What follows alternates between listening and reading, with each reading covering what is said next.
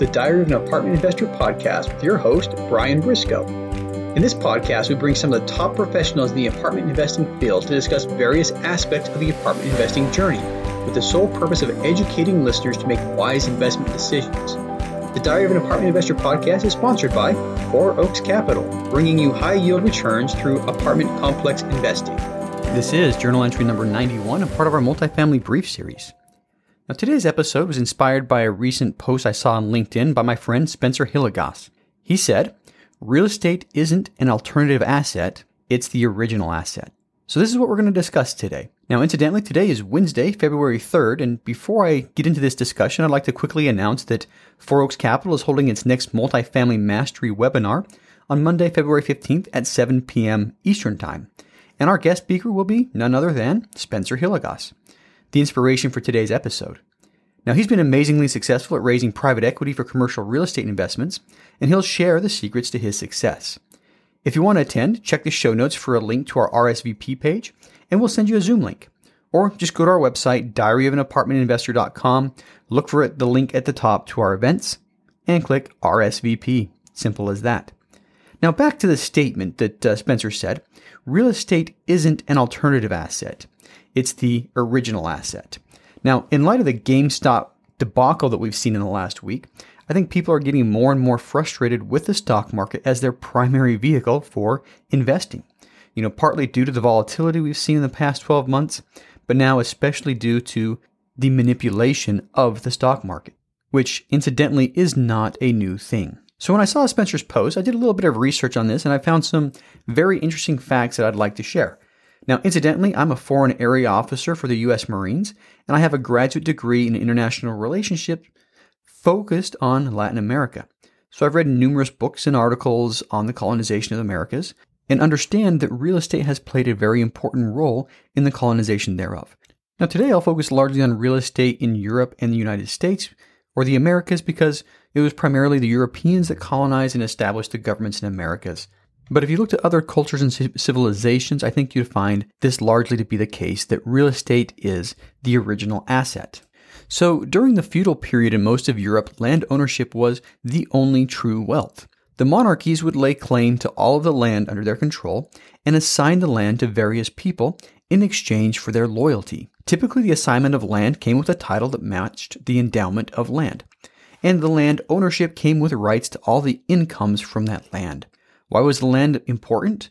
Well, most of the economy was based around what the land produced. Land ownership included income from rents and taxes on the land. The more land and the more choice land that a certain noble had, the greater their wealth and status within society. And generally, the titles matched. In most areas of Europe, the land ownership was also hereditary. As long as family remained in good standing with the monarchy, the land passed from father to firstborn son, or potentially to a daughter through marriage and dowry. And incidentally, the property, property rights established have been one of the main reasons that the Western economy dominated the world for so long. Now, the word real in real estate comes from the word for royal in Latin. Now, as part of my job, I speak both Spanish and Portuguese, and real in Spanish or real in Portuguese is still the word that means royal. Now, there's conflicting information on the internet as to where the term real estate comes from. And of course, the internet is always right but many blogs and articles point to real estate as first being part of the royal estate, meaning the possession of the monarchy and nobility. Now, that said, colonization of other areas, from Europe especially, was a direct result of land being the original asset. Many times, those colonizers that left Europe to seek their fortunes were the landless elites, often the third or fourth born sons of the landed elite. Now, why were they colonizing? To lay claim to land and build their incomes from the land. Because under the rights of property, only the firstborn son was typically heir to the lands and titles. So many wealthy but landless nobles crossed the Atlantic in search of land. They would find land, claim it for the monarchy, and hope to get a portion of it returned to them along with the title and rights to the income. In most of Latin America, which is colonized primarily by the Spanish, this led to the land and wealth being concentrated into a very small group that essentially formed an oligarchy. In the British colonies, later the United States, there were indeed very large estates, but to encourage settlement, colonization, and westward expansion over the years, People were able to lay claim to property, clear it, begin to build it, plow it, farm, and earn income.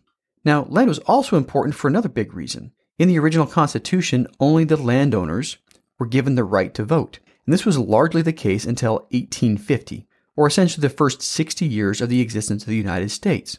So, when did the tables turn and real estate become an alternative investment?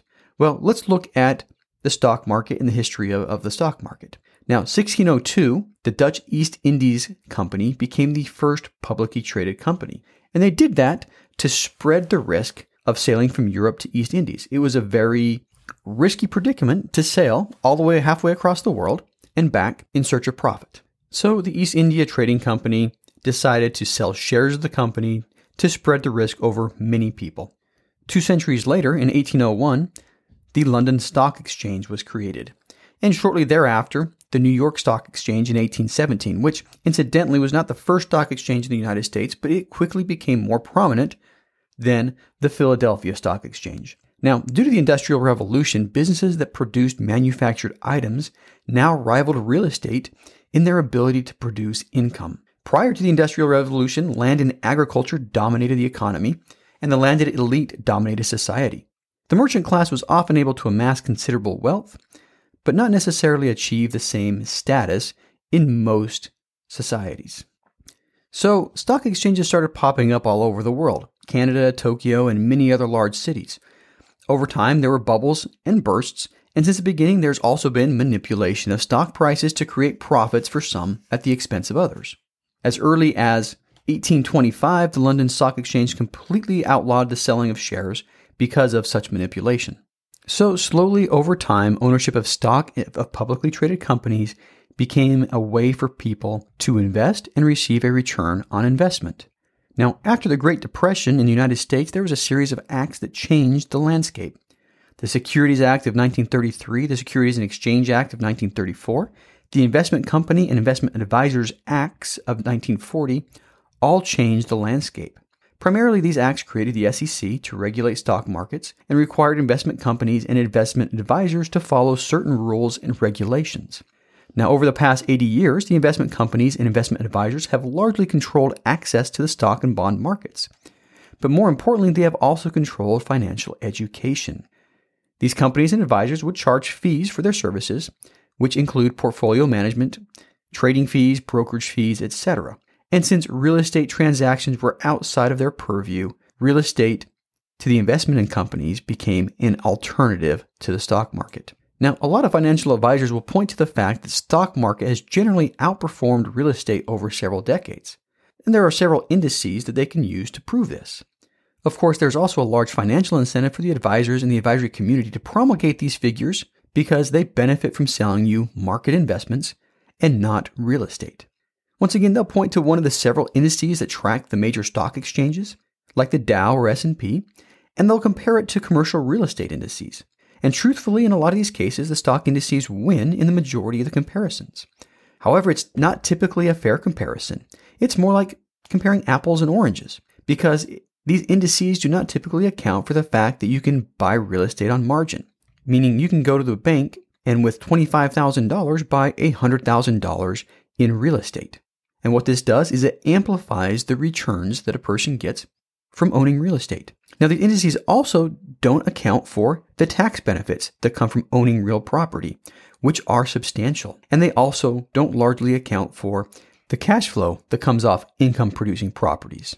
Now, if you were to further compare real estate with the stock market, You'll also see that real estate does not experience the same volatility as the stock market. And with dealing with commercial real estate, it's the income that determines its value, not consumer confidence or market sentiment. Now, it is true that bubbles can occur in, in real estate, but because of the lack of liquidity, the real estate market is not easily manipulated, likely we've recently seen with GameStop. And frankly, this type of manipulation is much more common than we know.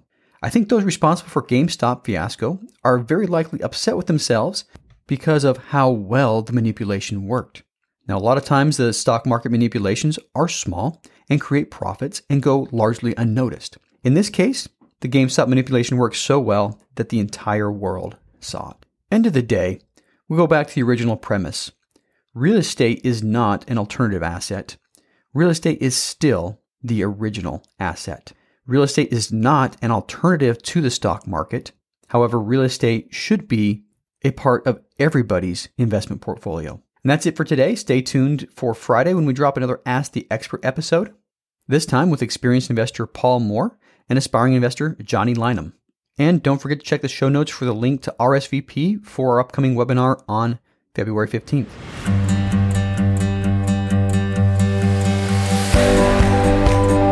Thank you for listening to the Diary of an Apartment Investor podcast today, brought to you by Four Oaks Capital. If you'd like to know more about how to invest in apartment buildings or want to be a guest in our show, visit our website at fouroakscapital.com slash podcast or email us directly. If you're still listening, you obviously like the show, so pull out your phone, tap subscribe, and leave us a five-star rating on your favorite podcast app. And we'll see you again next week.